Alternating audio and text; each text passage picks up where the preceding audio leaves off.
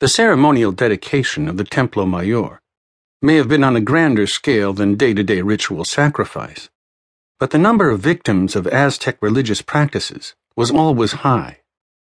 When Cortez's men were shown into the temples of Tenochtitlan in 1519, they were nauseated by the stench of the burning hearts and the blood soaked walls.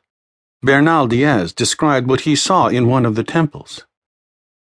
On these altars were idols with evil looking bodies, and every night five captives were sacrificed before them. Their chests were cut open, and their arms and thighs were cut off, and the walls of the temple were covered with blood.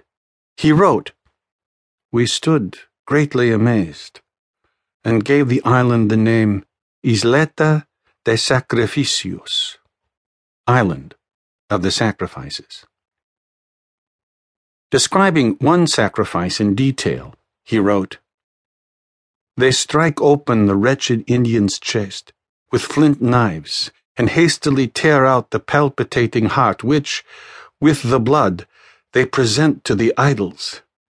They cut off the arms, thighs, and head, eating the arms and thighs at ceremonial banquets.